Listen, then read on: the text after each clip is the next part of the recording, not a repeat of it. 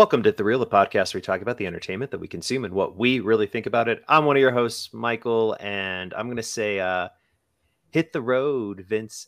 Don't you come back no more, no more, no more, no more. That was bad. Uh, and this week I am joined by my friend, co host, and the man that is always the last one to enter in the Royal Rumble. That is our life, Jesse. How you doing, Jesse? I'm good, man. Wait, why am I always last? Jesse, we don't have enough time for me to explain why you're always last. I mean, that's fortuitous for me in this context, but it's unfair. Yeah, you know, just uh, yeah, it, just, it seems it seems like you show up late to a lot of things. I'm just saying. well, I try and do better, but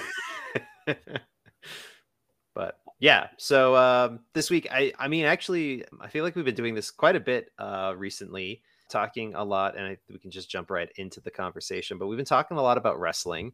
Um, i still have not picked up watching wrestling any sort of consistency but uh, i think it's just we've had a lot of things transpire very recently in the regards to wrestling and i thought and, and jesse was like why don't we talk about this? We've touched on it before and i was like yeah and then we also um, in the conversation of the uh, Luce, uh, uh, Lucha and Laughs episode, we talked about that I was coming to your place to watch the Royal Rumble that was coming up. I did, and I think that's a little fun thing to talk about. But yeah, um, why don't you? Uh, obviously, I'm assuming Jesse, you have kept up more on the Vince stuff past the like one thing that I saw on the like YouTuber uh, news program that I saw I, I watch uh, frequently. Yeah, I mean, a bit begrudgingly, I will admit, but uh, it's pretty morbid stuff. I haven't really seen anything like this transpire at the executive level in wrestling in my lifetime. So there's been a lot of fallout from all of these sexual misconduct allegations against one Vince McMahon.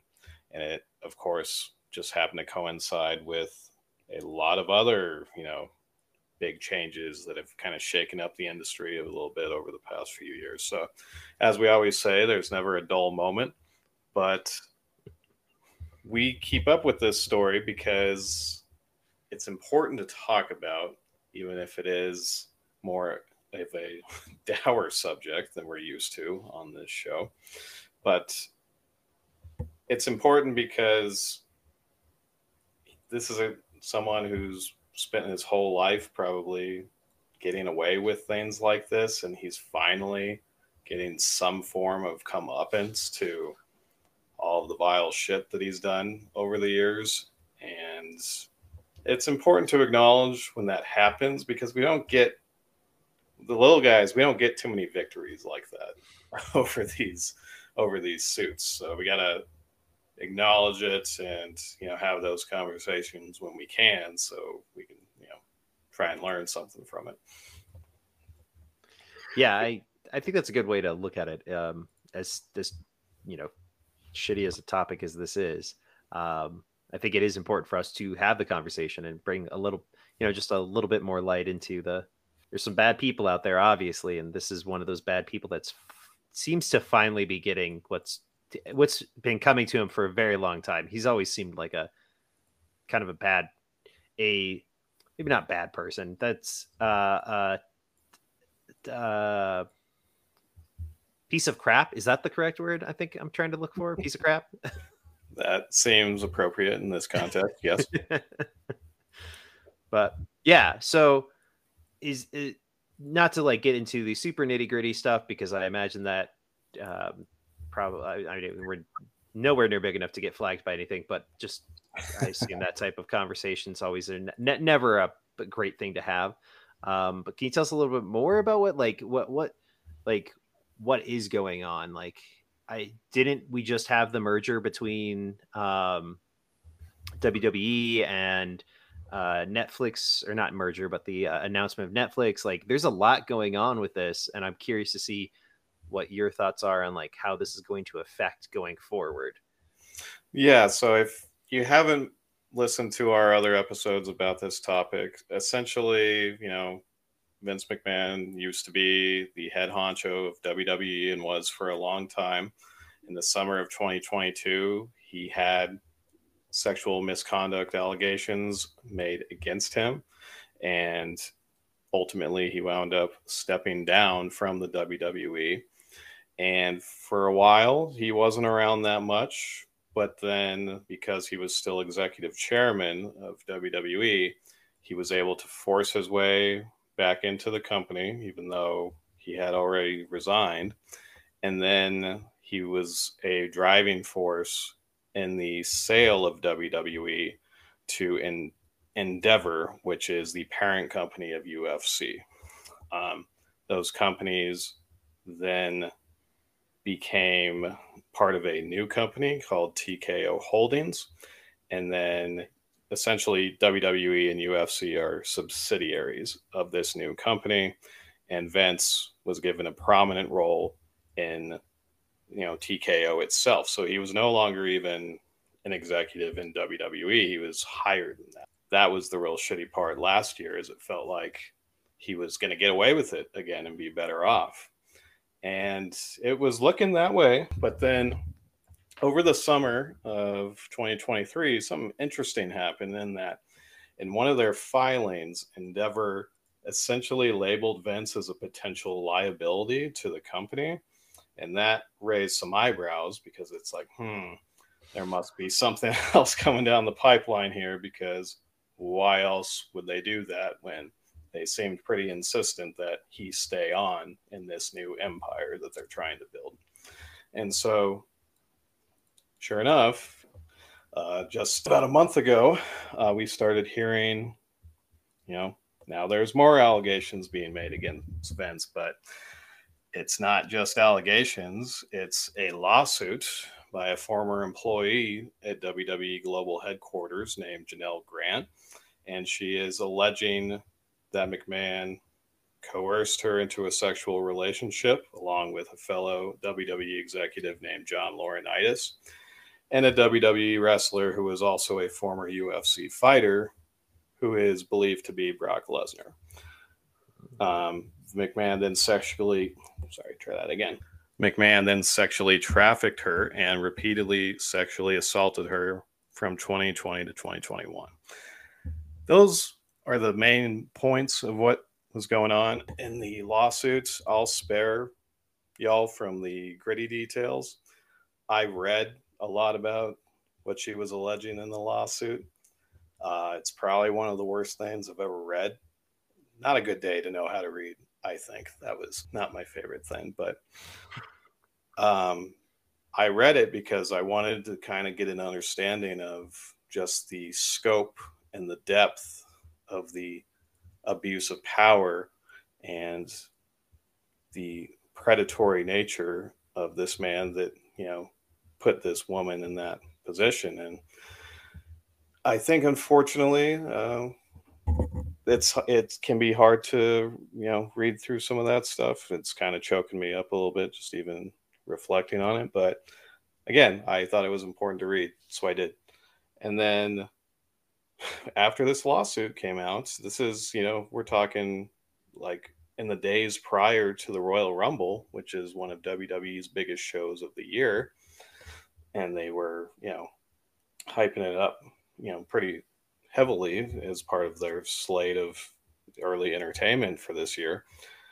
Um, this lawsuit came out. It got a lot of traction at media outlets. It was on the news. It was being picked up and reported everywhere.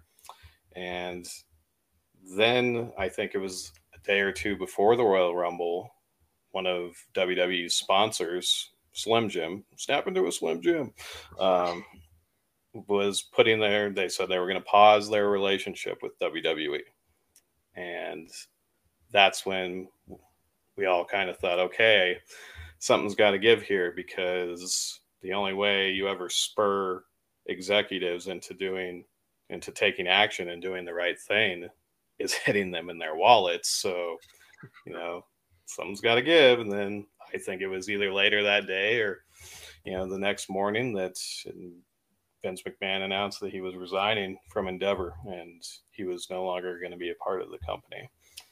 So that lawsuit is still going on. I think uh, Miss Grant, who sounds like a very brave woman, from what I've read, seems determined to root out more of this toxic culture and hold more of those potentially responsible for what was what Vince was able to get away with, um, to hold those people accountable.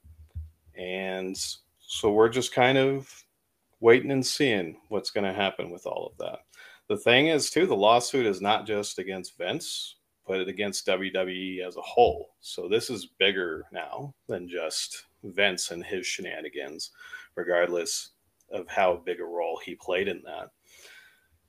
And so that's kind of where we find ourselves now. Um, but yeah, um, Vince is no longer with Endeavor. And unlike last year, when he was able to orchestrate his return against the wishes of the board, he no longer has that power. He's no longer majority shareholder. He has some shares, but really no ability under the current regime to pull the type of stunt he did last year. Interesting. It's a lot to take in, but I wanted to get the facts out there. Here's what's happening. I was able to get through it. I only got a little choked up, so I think we did pretty well. But it's just been wild, man, to watch this story kind of start as something that seemed fairly seismic at the time, but has essentially just continued to grow and grow until now it's like a dark cloud over the entire industry in some ways because some, you know, for some folks, all they know is WWE. So if they hear Vince McMahon is this massive, vile pile of crap, as we're referring to him as, uh, then then that reflects poorly on everything else too. So I just kind of wanted to get your thoughts a little bit. I know I can share some thoughts, but as someone who does not consistently watch wrestling, what has kind of been your perspective during all this and as this story has continued to grow and grow? Yeah, I mean, it makes me think about um, especially when I saw this, it made me think about the common uh, phrase terminology. I'm not entirely sure of the like times have changed, obviously. Uh, and to be clear, I'm not saying that in a like uh just like oh man, sad times have changed. This is a good thing. These these types of ousting and um, showcasing of uh, abuse and that is important and we should be acknowledging that this has been going on for far too long unfortunately and needs to stop and end because we as a society and culture do not need these types of things. And so i'm happy that there is the potential that not only um, this person might be able to get the um, justice that they are looking for, but that Vince will be able to, um, to finally be ousted fully and completely from this organization. Uh, I mean, especially we're talking about like you know hit him where it hurts, which is you know in the pocketbook type stuff. Um, I don't see them wanting anything to do with him and especially if the clarity of them going like oh there's the, fact that they had already marked him as a potential liability is something very i wonder if they knew this was coming down the chain and they knew it and we're just like oh this is we actually you know what? Fine we'll give him a position and we don't have to deal with him that long because he's gonna this is all gonna hit the this particular um, shit truck is going to hit the fan here soon, and we'll be able to cut out cut out the cancer pretty easily, uh, while looking also good in a unfortunately very sadistic type corporate uh, monopoly or uh, very corporate capitalist type way of looking at being like, oh, we're the good guys. We got rid of the guy that was bad type thing. So the conspiracy theory is that Endeavor was aware of some of these other allegations or things that were maybe going to come out about Vince and essentially used him as a pawn to acquire the company and then ensured that he would not be able to be a part of the company if and when shit hit the fan, which of course, if they had that information ahead of time, no doubt that's that would have been an easy move to make. That wouldn't surprise me if something like that happened. It could also be as simple as you said. They just, you know, they were trying to all be greedy execs together, but they're not going to let one potential liability of a suit drag the rest of them down. Oh no, yeah, no, they're definitely going to be like, no, gross. We don't want. Uh, Dude, this guy's terrible. We'll get rid of him. When yeah. I don't know any of them, you know, I could not tell you, you know, one, you know, Adam from Steve or anything else like that. And no, yeah, I don't know a whole lot about the rest of that executive structure. Um, I, I mean, I know who's in charge and where. I just, you know, like Dana White or Ari Emanuel, for example. I can't say I know a whole lot about either of them personally. I just assume that they're looking out for themselves in most cases because they usually are, and that makes it simple enough.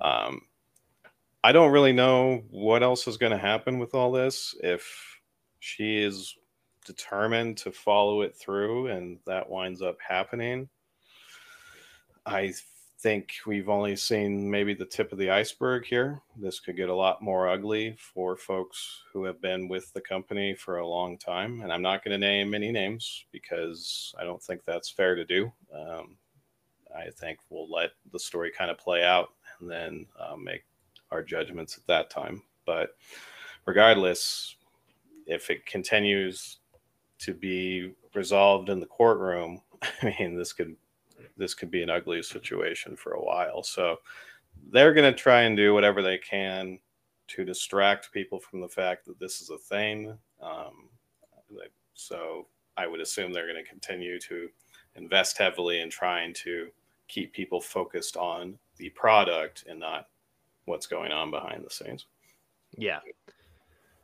Uh, yeah, I, I agree with you on that. I it, this seems like a good place for them to be like, hey, look at the shiny over here. We're gonna. I un, unfortunately, in a way, this is I. Fortunately and unfortunately, this also feels like a great opportunity for them to start pushing more of the women wrestling side of the the the brand. Uh, I think it's hmm, how to say this. It is good that this is an opportunity for them to be like, hey, we did wrong. Let's let, let's start pushing this more. Let's start bringing these um, let's start bringing these wrestlers forward. Let's start showcasing them more. I I, I think this might even be like a potential good. I, I think there's a little bit more to talk about this topic, but I want to be like this is a good segue for us to be moving into the Royal Rumble conversation. But um, I think this is a it is a very good opportunity for them to grow as an organization, and I you know full power to um, rooting out the the cancer that is in this organization i when things like this happen i always get concerned or scared uh, just because it is the potential for idols superstars that you look up to could easily be brought into this and if they are it's unfortunate it has to happen uh, especially if that the behavior isn't tolerated but it just is one of those things that it makes me sad when somebody, you know, when you learn that CM Punk is actually kind of a bit of a dick and you're always like, man, I really like that guy. It's too bad he's apparently yeah. kind of an asshole. So, um, I mean, CM Punk's drama seems like child's play. Oh yeah, no, no, no. to be clear, not putting this and not putting CM Punk's, uh, like you said, drama in this even anywhere close to the same vein as this, but um, it is one of those things that I look at and go like, you know, when I learned a little bit more about him, I was like, well, this makes me sad because I, I liked him. And to learn that I like somebody that was so gross just makes me sad on the inside and that's my concern as these types of things come out is like uh, we're going to on, we're potentially going to lose people that we had these emotional connections to and they now have to leave our lives because they made bad choices and they deserve to leave our lives so yeah. Well, that is unfortunately just part of life especially if you consume a lot of entertainment so that's you know what you sign up for. yeah, yeah, yeah. Um, we'll kind of see what the rest of that fallout's going to be. I mean, Vince is gone. Um, as for Brock Lesnar, they pulled him out of all of their creative plans. He no longer appears in the. Uh, you know, they always play the like little hype video right before mm-hmm. their show. Um, he no longer appears in that in any way, shape, or form. He was Good. going to be on a special cover of WWE 2K24, kind of showcasing the 40 years of WrestleMania. They took him off of that. So they are scrubbing him. Wow. From anything that has to do with them for the foreseeable future. And I mean, if this continues to be a thing, which it, I hope it does in terms of the lawsuit, then, you know, that's probably just a preview of you know who else that's maybe going to happen to. Yeah. But yeah, anyone who's making them look bad in public is going to be, you know, not affiliated with the company anymore. Ousted pretty heavily, looks like. Seems to be. Seems to be. And in the meantime, I agree with you on, you know, it's a good opportunity to place a more specialized focus on women's wrestling in terms of you know their placement on the cards and the amount of time that they get for their division. They've made strides in these areas you know over the past you know five to ten years. There's still work to do. So like you said could be a good opportunity to do just that. And that kind of brings us to the Royal Rumble. Uh, Michael, you were there. You saw Slim Jim was hmm. back in arms with WWE after Vince was gone. Their ads were everywhere. Yeah, I mean the entire ring was a Slim Jim ad at one point. So, yeah, that unfortunately it's also probably going to continue to be a thing because yay, we love that sweet, sweet sponsor money. Yeah, um, I mean, to be honest, Jesse, it, I'm I'm gonna I hate to say it, but it kind of worked. I saw that and was like, man, sure. I haven't had a Slim Jim in forever. well, it probably helped a little bit that they aired the new Slim Jim commercial along with some like clips of Macho Man Randy Savage's old commercials to kind of like get the nostalgia going too. Uh, yeah, no, don't get me wrong. I mean, the reason I had a Slim Jim, I think for the very first time was because – not because of Macho Man Randy Savage, because I feel like he might have been Slim Jim commercials might have not had him as the character at that point. Sure. Um, I do remember seeing uh, him in my dad's old comics. I do definitely remember those ads, but I think there was like a guy with like a giant Slim Jim as a head, um, and he would like he would like bite the Slim Jim, and then it would go into your stomach, and then it would be like this guy running around like a fake stomach, and crazy stuff would happen. Yeah, yeah, I remember those. Okay, okay, good. I'm not just want to make sure I'm not having a fever dream, but I do remember being like, I want to try this, and like having one for the first time, and I was like, man, this is just like a terrible pepperoni stick. This is bad. It is um, not good. It is very greasy and unsatisfying, and you will feel instant shame and regret after having consumed the Slim Jim. That being said, you heard it here first. The ads came on, and we were talking about Slim Jim, so maybe they're on to something. I mean, I think we were also, uh, I, I, we also talked about the fact we appreciated that they were like, uh, the Macho Man, uh, acknowledge like his like legacy in the commercial too, because we were all like, oh yeah, like, uh, I remember this. This was great. This was fun. Blah blah blah. Like, and we even started talking about uh like other references of like you know bone saws ready and i was able to drudge up from my memories the the whole uh, time he was Rasslor in um, Dexter's Lab, the monkey bit or whatever, and it was like, yeah, yeah. you know, and he was like, monkey. I just that lives in my head rent free. Um, God, what a glorious voice that man had. I know he like to be clear. I think that man could. Uh, is we're so fortunate he got into such a a place where he had to use his voice and because of his voice obviously i think that helped to boost his um, profile so much more but I, I would feel so sad if like there, there has to be more macho man randy savage voices people out there but like they're accountants or they work like in an it thing where like they don't talk to a lot of people or they just very quiet and just off to the side and you're like ah stealing uh, the stealing the beauty from the world if the IT guy went all Randy Savage on me when I put in a ticket, I would probably lose my shit.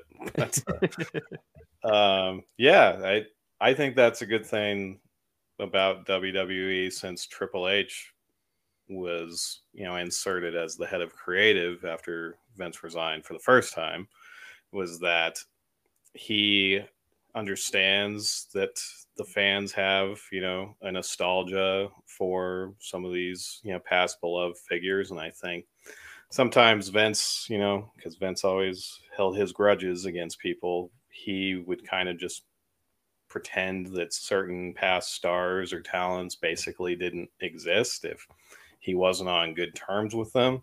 Mm-hmm. And as far as I can tell, Triple H doesn't really seem to make decisions that way. He, if it looks like it's going to be something that will make people happy and draw money, I mean, he's all for it. It seems like. Yeah, it's almost like he's making smart business decisions. I don't call him the cerebral assassin for nothing, I guess. we saw the Slim Jims, we saw yes. the commercials, and you know, for those again who haven't listened to one of our other wrestling episodes, we used to watch wrestling together in high school. So this wasn't the first time by any means that Michael and I have sat down together to watch a wrestling show, but it has been a long time.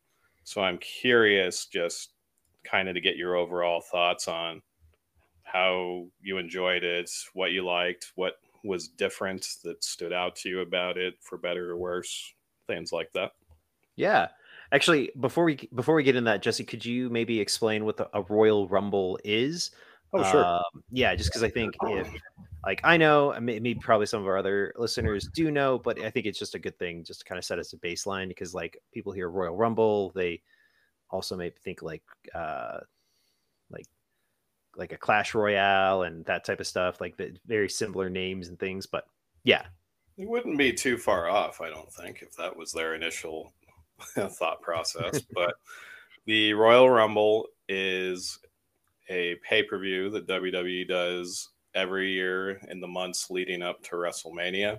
It kind of kicks off their WrestleMania season, as they describe it.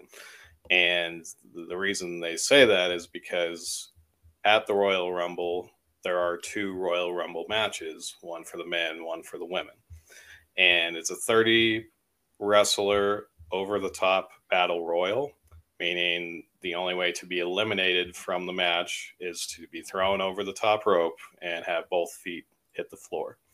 Uh, it starts off with two wrestlers. Yeah, and then a new entrant uh, comes into the match every minute and 30 seconds. And it continues until there's one wrestler left standing, and the victor earns a championship match at WrestleMania. So that's kind of their incentive to be in the ring for a very very long time.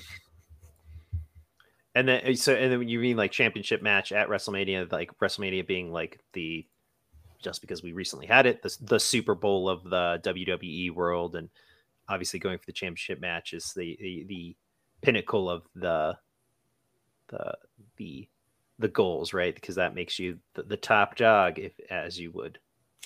Yeah, it's their biggest show of the year. Super Bowl of wrestling is you know pretty apt way to describe it. And yeah, they're always chasing that glory and prestige of you know championship gold. Um, some more successfully than others, it seems, but we will talk about that too. Yeah, and then they, they always point to the giant uh, WrestleMania logo, which this for the for uh, and to be clear, um, I I mentioned this and everyone kind of we we all kind of laughed about it, but mm-hmm. um, I was just like, is it the where's WrestleMania being held, Jesse? Maybe that will give context to the uh, why it it it was funny that I thought it, what what I thought it was. So WrestleMania 40 XL, as you might say, is taking place in the city of brotherly love of Philadelphia. Cool. So the wrestling logo this year was of the Liberty Bell, since that's in Philadelphia. Mm-hmm. And how it was done, though, when I was looking at it, um, and I thought it was the weirdest thing in the world, it it's the the the, um, the rim of the bell and the I feel like I know what it's actually called, but the the the hammer, the part that actually does the ring inside the bell, um, right. sticking out. And for a majority of the time, I thought it was a um, broken like pearl ring that they were showing, and I was like thinking that um, the wrestling.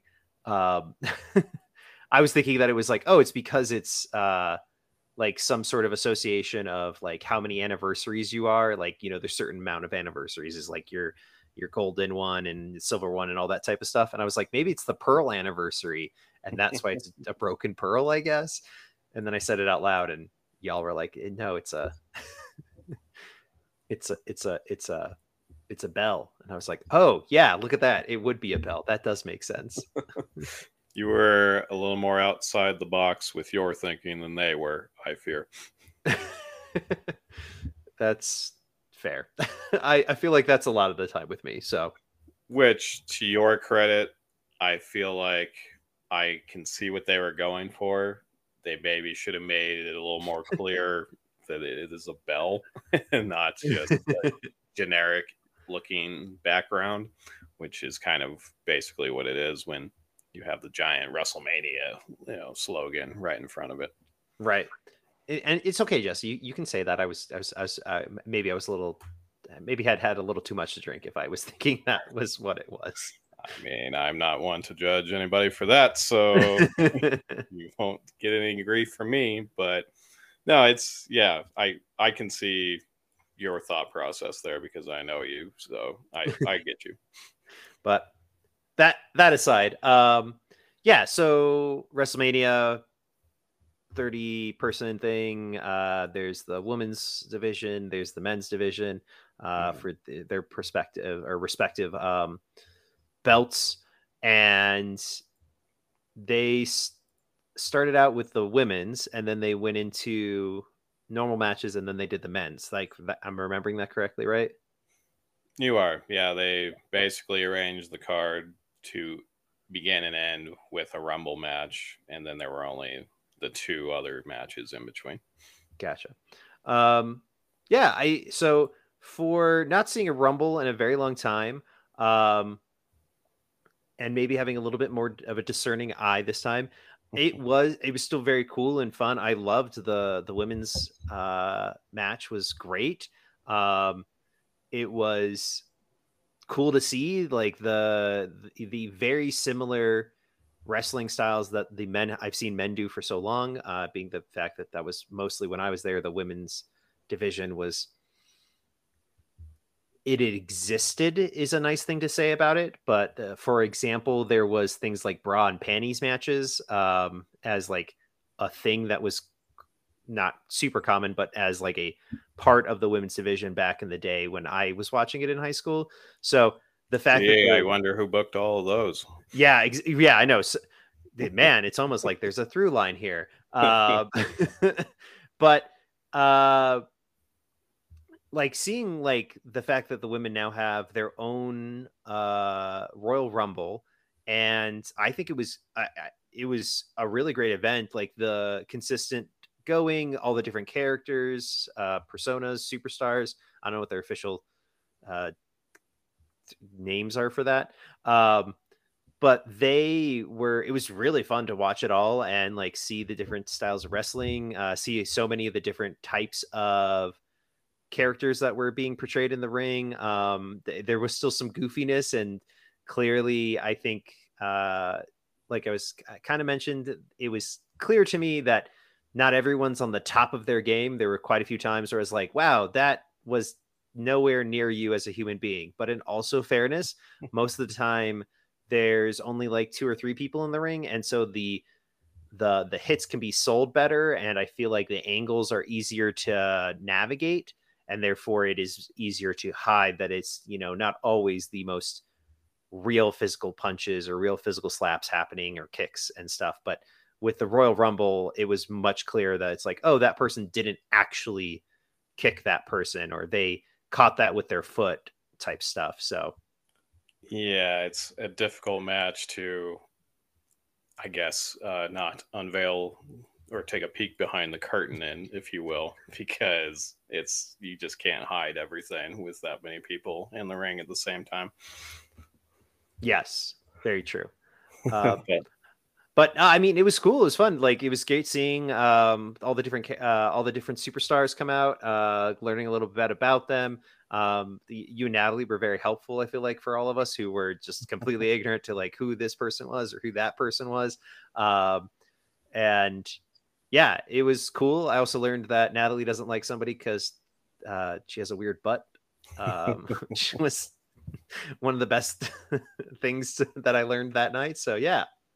And for the record, the weird butt belongs to Bayley, who won the women's Royal Rumble. So it was not the desired outcome for Natalie in that situation. Uh, she's a blast to watch with. One of the many reasons she is so dear to me because she has people that she is very strongly against, regardless of which storyline they're in or if they're a good guy or a bad guy.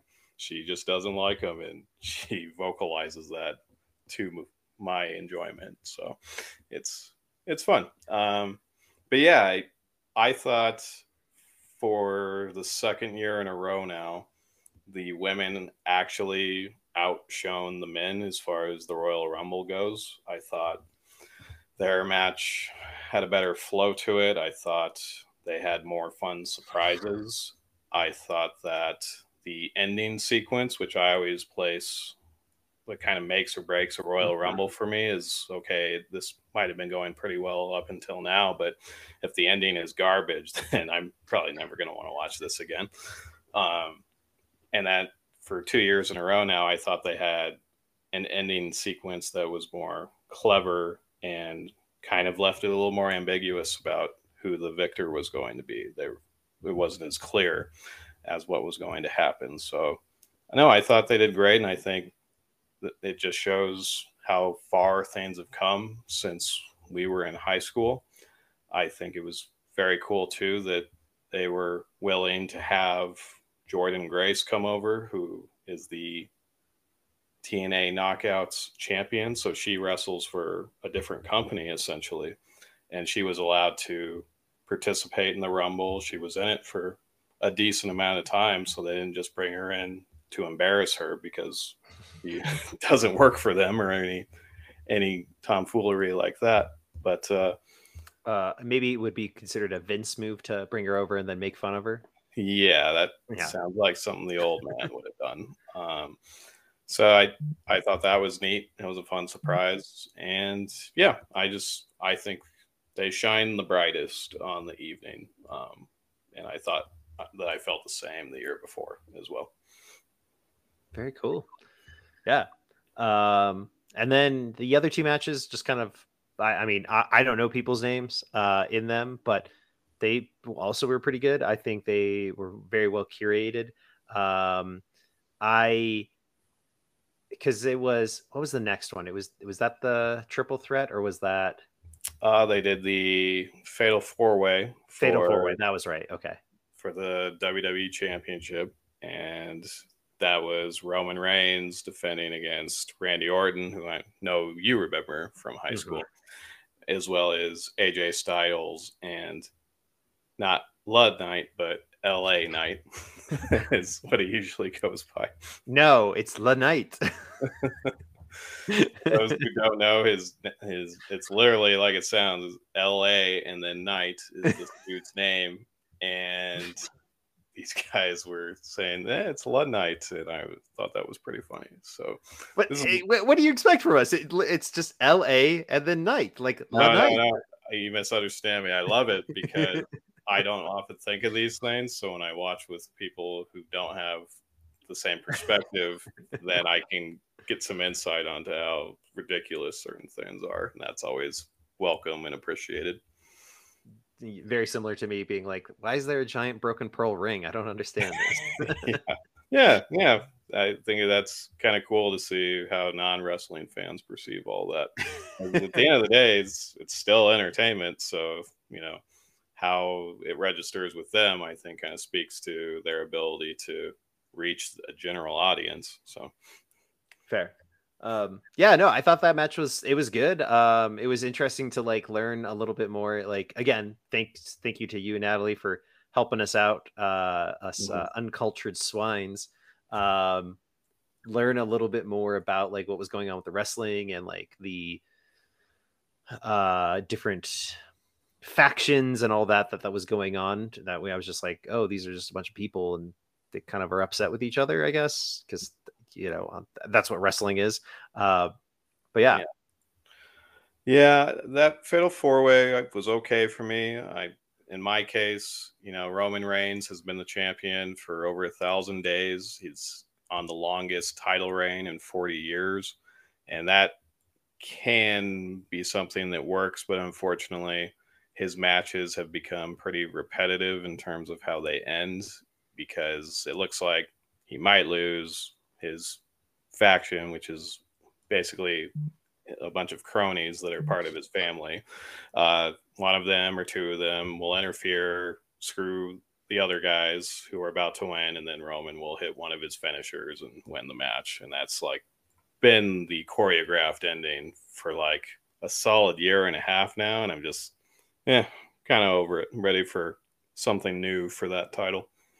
Yeah, it kind of seems uh, quite boring. yeah, yeah. quite boring is a great way to describe it. So we need we need some fresh blood there.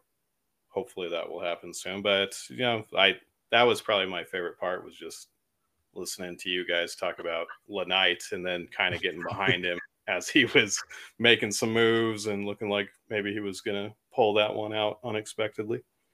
Yeah. Uh, unfortunately, though, they uh, obviously they aren't going to do it. I, I feel like uh, it would have to be a very specific storyline for them to change titles at like a Royal Rumble before they have WrestleMania. It, it would have to be something like, is you know, is he going to get the title back? And from what I was seeing from the the Roman, it didn't really feel like that's the type of character he is that they're established him as. And even like as you were talking about him, it doesn't feel like that's the way they would go with that that story arc. Um, yeah, that would have been the most shocking thing all year. And who knows what else will happen, but it would have been the most surprising if he had dropped it at the Rumble. Because, like you said, it it rarely, if ever, has happened that there's ever a title change like that on a, a show leading up to their biggest show of the year. Yeah. And to be clear, though, I think uh, you know it's not. I I didn't like go in not expecting that to happen because I know kind of how it could go. Like if you know, it's uh, it would be a very good storyline to be like, oh, he lost it just before this, and now he's gonna now he's gonna have to try to fight somebody else or something. But obviously he can't because there's the whole like title match at the Royal Rumble or at, at WrestleMania from the Royal Rumble. So it's just an interesting in thought I had. But yeah, yeah. I don't know. But we can move on to the next one because I think that one passed the the women's uh, rumble um, got us the most excited. Um, and, yeah, yeah, and I think the reason for that is a little amusing in that, uh, for those who don't know, Logan Paul has been signed to wrestle for WWE for Boo, two or three Logan. years now, and Boo, yeah, uh, not a popular guy for good reasons. I mean, at least in terms of like how, what people think about him as a person. I mean, his YouTube channel is certainly very popular, but yes, um, yeah, not not not somebody that a lot of us think very highly of, but you know, to their credit, um, WWE kind of recognized how people might respond to someone like him, and you know, I hate to say it, but the dude has some chops, and he seems like he's been doing it for a long time, and that's kind of crazy to me, considering he just started wrestling a couple years ago. So he he can hang. That was the part that irritated me the most. I think was like watching him and going, "Damn it, he's good. He's like yeah. really good at this." And it was impressively so. Like many times I sat there and was just like, wow, like he's going full bore at this. He isn't half-assing this. Like um he did uh not a frog splash, um a uh uh, where he like jumps and he like kind of, or is it a frog splash where he jumped and like kind of like brought his his uh, body together and then splayed it out? Uh, frog splash. Yeah, that is a sprout fox. Man, look at that. you still got it, man. like twenty year old knowledge coming back to me. um, but yeah, so like uh, like seeing him do that, like that was incredibly impressive because I like I know but I think that I mean the commitment to the frog splash is pretty impressive. Like that is I know that is a very um it's a very very uh the commitment to the frog splash is huge. Like you are throwing your body full on to somebody else and in this type of combat theater you have to rely on them to catch you and you to be doing it correctly or you could seriously hurt yourself like many of these moves. But watching him do it i was like wow that is actually impressive and i hate him how much I'm impressed by him right now, and that upset me to no end.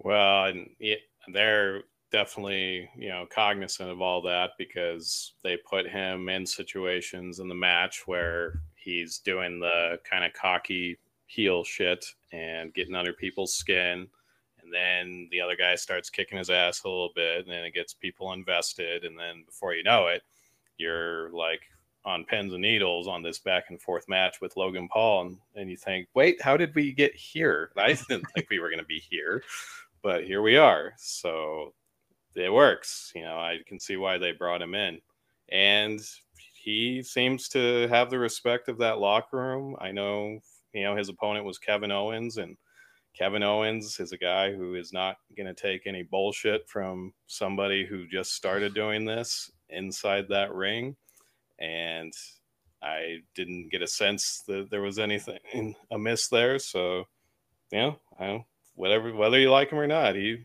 he fits in there. Yeah, I again like to be clear, I don't like him for like his many irritating qualities of like his um persona or his real person. Um right. so many things. Yeah. But same yeah. Um, I was like, God damn it, this makes me like Logan Paul. What I liked about that match too, and I thought this was the other, you know, clever finish of the evening, was that he has been winning matches by, you know, one of his cronies slips him the brass knuckles and then he gets a knockout punch and then wins the match. And he's won that way a couple times. This time, Owens kind of saw that coming counters, knocks him out with the brass knuckles, but then unfortunately gets caught in the act by the referee, and you know it ended in a disqualification.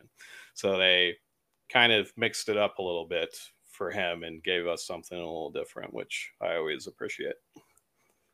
Yeah, that was really I did like that. It reminded me very similar of a match we watched a very long time ago, uh, where it was like a first blood match and mm-hmm. like it was like undertaker and somebody else I've, I have no memory of who it actually was but watching it like happen to get like that same type of way of like the the heel did did the wrong thing and the good guy uh still lost like he shouldn't have lost because this guy would have done something bad too but it was very it was like oh my gosh and the it got me back again i was like man yeah. this is a really solid match. Yeah so yeah, it was fun. That was I think that and the women's rumble were probably the the two stronger matches of the evening. Mm-hmm. Agreed. Unfortunately, damn you, Logan Paul. damn you, Logan Paul, son of a bitch. and that just leaves the main event, uh, which was the men's Royal Rumble. Yeah, which uh, I don't think it's. Uh, I wasn't as excited, like very similar to what you're talking about with um, the women's being really good. Uh, I don't remember it being the, my most. I, I, don't remember the same energy I felt with other Royal Rumbles I had seen, you know, way back when in high school. Being said, maybe that was just you know nostalgia and being a teenage boy um, kicking in, but it did feel like it was all right. It didn't seem too crazy. Uh, it was fun, kind of being like, oh, are they? Uh, what was the two factions we made up? Were they yes yeet, uh, no yeet? Um, yeah, the yeet or no yeet. Oh, thank you. Yeah, which is the Uso brothers, who used to be a you know a celebrated tag team, but have since had a bitter falling out. Jey, the babyface, is for yeet. Jimmy, the heel, says no to yeet. so it was just amusing, like because they they played into it very well at the start, where like different people were like how they would interact with the two of them would be like, oh, they're for Yeet against Yeet, and then eventually it stopped that because I think they got away from it, and several times it was it was actually hard to tell who was who. at points, we uh, lost. Uh, uh, was it No Yeet for a period of time, and it was mostly because his butt cape got ripped off, and we couldn't figure out who it was anymore. Right? Yeah, yeah, something like that. I uh, I think most of us fell in the Yeet crowd. Uh, just so everybody knows. I mean, you have to fall into the Yeet crowd. Uh, yeah, for sure. Um, the men's, I think, didn't flow quite as well and didn't have, you know, I think as cool of surprises as the women's did. So those were two areas that kind of took it down for me a little bit. I think they kind of went for the comedy spots a little more in the men's match. They did a uh, um, R-Truth, who has been around for a long time now, but he was in a stable with some of the other guys in that match, and he, you know, plays up the kind of dumb comedy pretty well because he thinks it's a tag match. So he's standing there on the apron and he's waiting for a tag, and the guy's like, "What are you doing? Get in here!" and it's not that it's not funny, but that's kind of like was one of their big spots in terms of something to surprise people with. And the other was Pat McAfee, who, of course, was an NFL player, and now he has his own show and um, does College Game Day on ESPN in addition to commentary for WWE. Um, he wrestles sometimes and is also not bad by any means, but uh, they played his music like he was supposed to enter. He gets up on the apron, gets in the ring, sees Omos, who is like eight feet tall practically, and then Bron Breakker, who is just a beast of a man that looks like he could have thrown McAfee into the second row if he had wanted to. And McAfee says, Nope, not doing this. Hops over the top rope onto the floor and eliminates himself. And again, another, you know, kind of comedy shtick instead of maybe doing like a surprise legend or somebody who hasn't been around for a while or something like that. Fair, fair. So I I think that kind of hurt the flow a little bit. I think the other part that hurt the men's rumble, and we've talked about him before on this show, but uh, that would be Mr. CM Punk. Yeah, he was uh he was and to be clear, I obviously I could never do what they do. Uh no possible way my body would be able to make that happen, but it was very clear CM Punk is old.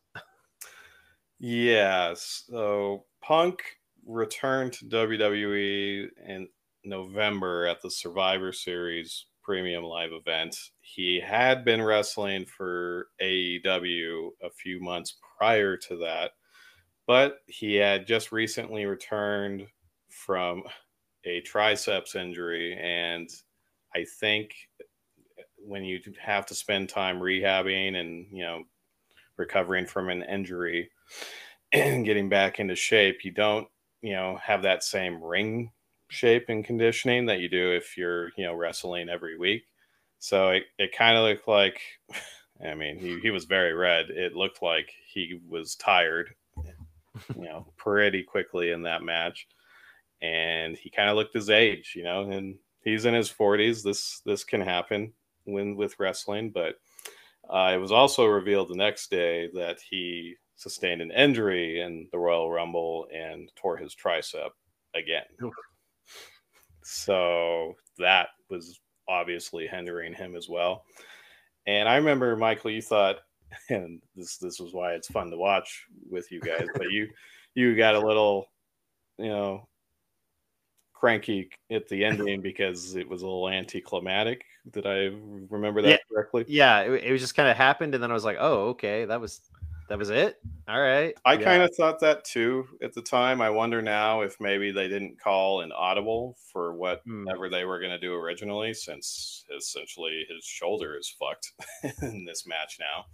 Um, so maybe they just went for an easier exit for him because whatever they were going to do wasn't going to be possible now, or I don't know, something like that. But he was, you know, kind of going to be a featured attraction in all this, and he just kind of looked his age, and then unfortunately he got hurt. And now, now he has to rehab again and hope that he has better luck on the injury front next time. But not not as uh, he didn't make as much of an impact as I think a lot of people thought he was going to. or hoping he would. Hoping he would as well. Yeah. Um, Cody Rhodes won the Rumble. Obviously, they made the right call now since Punk is injured and wouldn't be able to perform at WrestleMania anyway. But Cody won. It's the second year in a row that he's won. He's got a lot of crowd support right now. He's, you know, I think at this point, a safe bet that he'll be their next champion. And if they don't do it this year, I don't know when else they would do it because it just seems like all the dominoes are falling that way. But he's a he's a good dude. I I like him. His dad was a wrestler that a lot of people have fond memories of. He's always kind of played up that underdog role a little bit. So, no, I'm I'm happy for him. I hope I hope it works out. Um, and yeah, Nice. Yeah. um, any other thoughts on the men's rumble?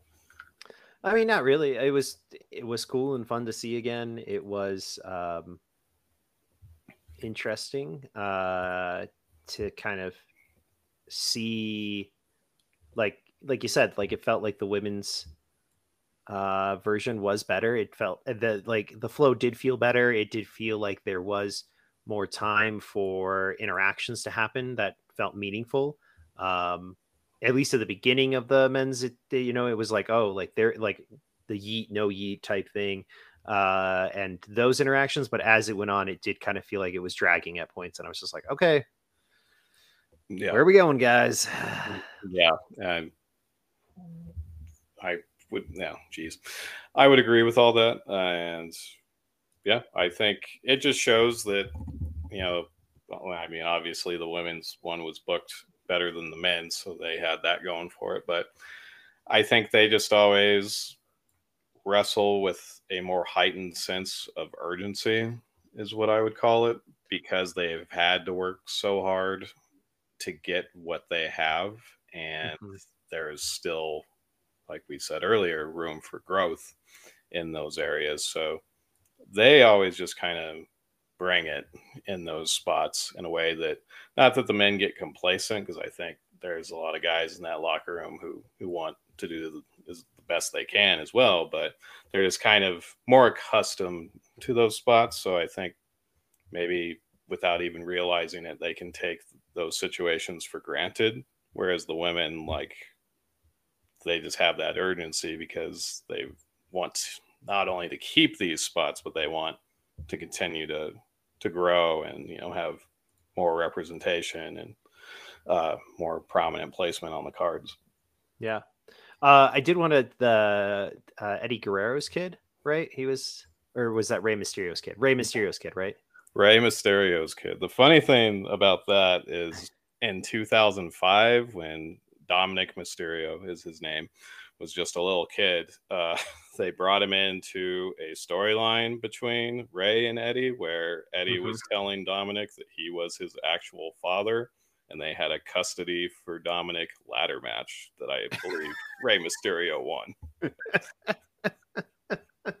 oh, wrestling! You so go home. You're drunk. it's funny that people still get kind of tripped up and think he might be Eddie's kid because that was an actual storyline that they did. oh my gosh.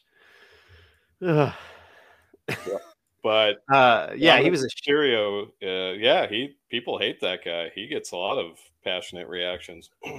Yeah, I, I mean, again, like this is I first time I've seen this in a very long time, and I was like, man, look at this shit, being a little shit over here. He, he plays such a good prick. You always need guys like that on your show that they're not a badass heel, they're not, you know, a super capable wrestler or champion. They're just kind of a chicken shit that gets by with the numbers game and cheating and you know avoiding you know the guys that you know they know we'll beat them and things like that. And he he has gotten very good at doing those things in a pretty short amount of time. So fun that because especially because his dad was always such you know a lovable oh, underdog yeah. that wow his son went a completely different path which i think is probably for the best because now he's standing out on his own more than mm-hmm. he probably would yeah, I, I, I, mean, to be clear, I think that's uh, like you said, it's important to have that uh, person, uh, you know, on the card. Um, it was fun being mad at him and then like being like, ah, what, your poor, like you know, the the uh, Italian to me, uh, your poor father. What would he think of you? What you've done? Type stuff. Like you know, yeah, it was good. Yeah, it's it's always fun to watch people literally wish death upon this like 20 some year old kid. Just because he's acting kind of shitty. he's acting kind of shitty and has beaten up his dad a few times. Boo. Yep. Doesn't take much. Yeah. Uh, but no, it was it was a lot of fun, man. I enjoyed having you guys over for that. Um, I will probably do that at some point again in the future. So, yeah, I mean, I'm stoked to see. I mean, are we doing WrestleMania? Like... we can do WrestleMania. Um, WrestleMania, you know, it's 40, so they're kind of like going all in on trying to make it as big of a show as they possibly can. They we talked about on our last episode that The Rock is now part of, you know, the board of TKO and he has, you know, signed on. I think he's going to at least be at WrestleMania as kind of taking Roman Reigns' side, who is his cousin, against mm. the lovable underdog Cody Rhodes, which has brought back some chants that Rock probably hasn't heard in a very long time. people have always loved him so much. Um, so he's going to have a presence there. They're going to, I think, kind of do everything they can to make it a big show. So, yeah, if we want to circle back and see how things are going, we can absolutely do that. Yeah, let's do it. It seems it. I mean, I'm excited. Forty years would be great. Uh, Forty years, and I'm 34, so that means I've been alive for most of them. Yeah, fun. Yeah, it's a, it's a big event. It should be a fun show. All really, all their shows since Triple H took over, they're fun. I mean, I wouldn't say they always reinvent the wheel or you know have a flawless card start to finish or anything, but it's consistently fun. And with something like this, that's you know about as much as you can ask for. I think. Yeah, I I mean, it doesn't have to be solid gold every single time. It right. has to be fun. so that was good. I, I was reminiscing a little bit on, you know, while y'all were over about our high school days and thinking, man, maybe I should have like put out some Doritos or some pizza rolls or something to really uh, get those nostalgia vibes going. That's what we should do. Pizza rolls. Yum. Pizza rolls. Hey, they go down smooth. And then it's up to you on how well the rest of that turns out. Perfect. And on that, I think we'll wrap it up here. It's a good call. Yeah. Uh, thank you so much for listening to Hit the Reel, the podcast where we talk about the entertainment that we consume and what we really think about it. Try to get this podcast out weekly, usually on Saturdays, sometimes on Sundays. Uh, it's really depending on how much I'm doing that weekend or how much I have to battle the uh, the the anchor spotify library to get my to get the recordings off uh but hey if we missed anything or um you would like to reminisce about your favorite um, Macho Man Randy Savage uh, quote saying, uh, feel free to email us at hitthereelpodcast at gmail.com. Again, that's hitthereelpodcast at gmail.com. We'd love to hear from you. Uh, also, feel free to take a look at our description. Our, also, feel free to take a look at our Patreon in the description of the episode. We'd love the support. And like always, hey, keep it real.